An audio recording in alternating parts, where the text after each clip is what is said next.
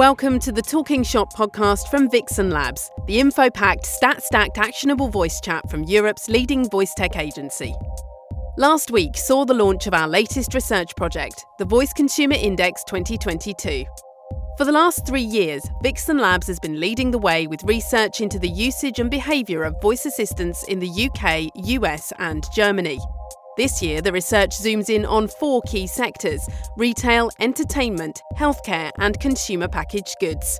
Here's Vixen C E O James Poulter giving an overview of the report at the launch event. So let me tell you a little bit about how this has come together if you're not familiar with the V C I. It's something we started a couple of years ago and it's grown in its uh, stature, its depth and breadth as well. We now conducted six thousand interviews across three countries, the U K, the U S and Germany, two thousand people in each market. And it's a statistically representative uh, sample in each of those countries of the general population. So this isn't just your tech aficionados or your, you know, multitasking millennials. This is the, the general population in each of these countries uh, and adjusted to make sure we have a really good, uh, diverse uh, panel of, of panelists uh, in each of those geographies. And then finally, uh, to say that this isn't something that we do in a kind of uh, uh, biased way in any way from Vixen. Uh, we use our independent um, thought leadership and research partners, Delineate, uh, using their pre-existing panels of general population studies. And, and they do this for all sorts of different industries and verticals.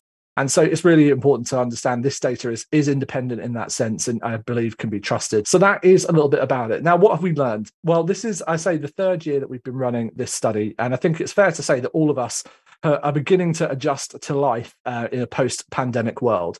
And what we've really seen this year is that voice now leaves the innovation space and really enters into the business as usual, and putting voice to work is our key theme. Because what we've learned through this year's study, more than ever before, is that as the world has unlocked in the past couple of years, and we're very obviously aware that COVID is still very much with us in many parts of the world, but for most part, the, the economies have unlocked and we're, we're dealing with, you know, a new situation.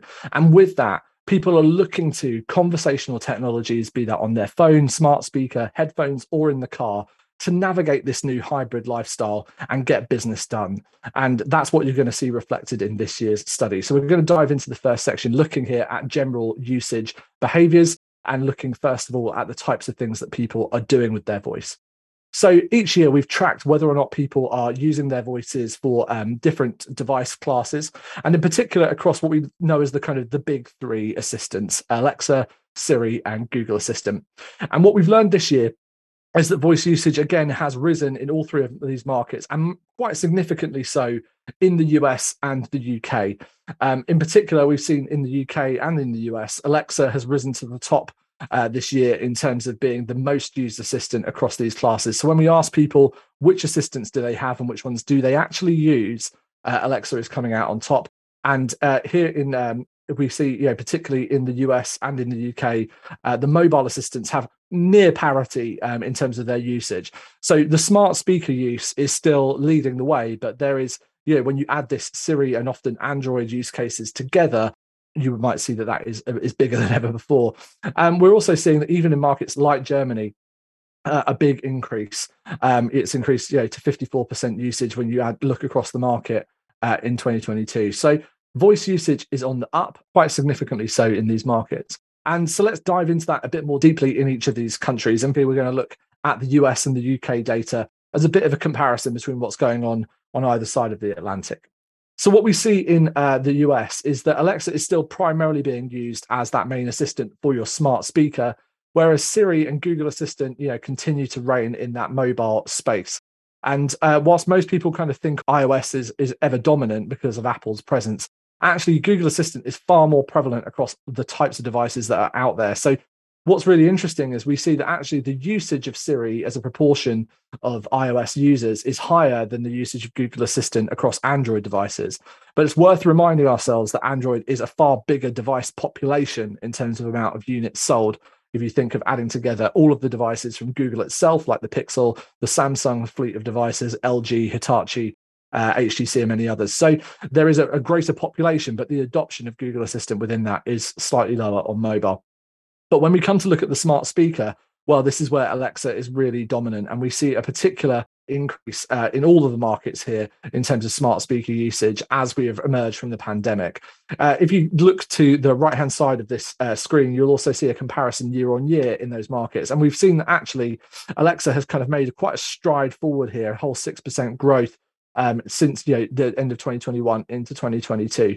And we believe there's a few things driving that, including more types of devices that are ever cheaper. We've got more Echo Dots and you know, cheap um, you know, kind of clock, bedside type uh, devices that are now available.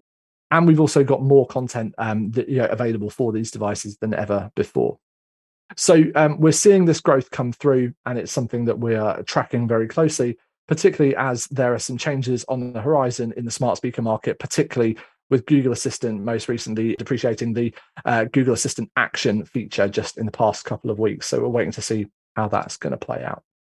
So that's what's happening in the U S. Let's look at the U K, because the picture is actually slightly different here. Um, what we see in the U K is that the smart speaker usage continues to be the most dominant use case. And here, Alexa is winning by a country mile in terms of its adoption. But when we look then actually into the kind of mobile space, there's far less usage of Alexa on these devices. And here, Siri continues to win actually with a bigger margin in terms of adoption. But again, worth reminding us that that Google Assistant population on mobile is larger as a total amount of devices uh, to work with, because we've just got uh, more phones around with the Google Assistant available on them. So a couple of things there to uh, bear in mind. And again, if we look comparatively between last year's twenty twenty-one and twenty twenty-two study, again, we see this big leap up in usage of Alexa, and also actually a substantial increase there for Siri as well. So as people remain, you know, kind of using Alexa, they're beginning to use these devices in other types of places. And we're seeing that that growth is reflected in all three markets, actually, that we have studied this year. James Poulter there, speaking at the launch of this year's V C I twenty twenty-two. If you missed the launch event, be sure to sign up for our next webinar on July the fourteenth. Head to vixenlabs.co forward slash events. Next, we're catching up with creative strategist Rich Merritt for a roundup of voice tech news. He starts where he left off last time, picking up on the latest news from Google. We'll start with the big one. Google Actions are being sunsetted. So, for those of you that haven't missed this news, Google Actions, so the equivalent of Alexa skills on Google, are being sunsetted, and as of the thirteenth of June next year will no longer exist. They will cease to be dead kaput, which means that Google is essentially making its Google Assistant device much more like Siri. Um, it's going to be much more search-based. But in terms of kind of the equivalence of a, an Alexa skill, they're gone. I say that, they are still going to exist in some small guise. So within apps, Actions will still be a thing. Um, so you'll still be able to use Google Actions within Android apps. Smart home apps will still be available. You can still like turn your lights on and off with your device. Uh, actions on web content and media actions will also still exist, which makes this next bit of news a bit puzzling. Google Duplex, which is Google's the thing where you can do um, you can order in restaurants and like make hair appointments and things, is being rolled out in Brazil. Now, Duplex in itself forms part of the Action kind of framework, so in theory, this is only going to be rolled out for a year and then it's going to be deprecated. Uh, so we shall see uh, where this goes. But what is interesting is more voice technology has been rolled out in Brazil. Alexa was rolled out, one of the first kind of big countries outside of the, kind of the Western world that Alexa was released was in Brazil, and Google are releasing big stuff there too. South America is a place to watch, I think, with voice. Moving on, just a quick one. Discord is importing text into its voice channel. So those of you that use Discord will know that there are voice channels uh, where you just use your voice and essentially create voice notes or whatever. But they are introducing, as of the twenty-ninth of June, text in that. So you can share links, you can share uh, images. Essentially, you're going to be able to share memes and GIFs on the uh, the voice channels. Now, moving on to some kind of some metaverse news. Um, Krafton, which is a Korean video games developer, have created their uh, their their kind of their guide, their host in their their version of the metaverse uh, called Ana, Now, what is really cool about Anna is, firstly, she's going to have siblings, so there's going to be lots of different versions of her around to, to kind of help guide. But what's really cool is kind of the, the visual element. It's she's got kind of very skin imperfections, and you can see like the little hairs on her hands, um, and her pupils dilate and things like that, which is really cool. It's making it much more lifelike, um, and with that, with the synthetic voice attached, makes it kind of something kind of quite special. Now, the next set of news is pretty much all around synthetic voices, which is it's really cool kind of to see how this kind of progresses as we go down the list. The first up is um, conversational A I startup called Wysa. They um, have released a, a conversational A I bot um, with a synthetic voice, which helps with depression and anxiety.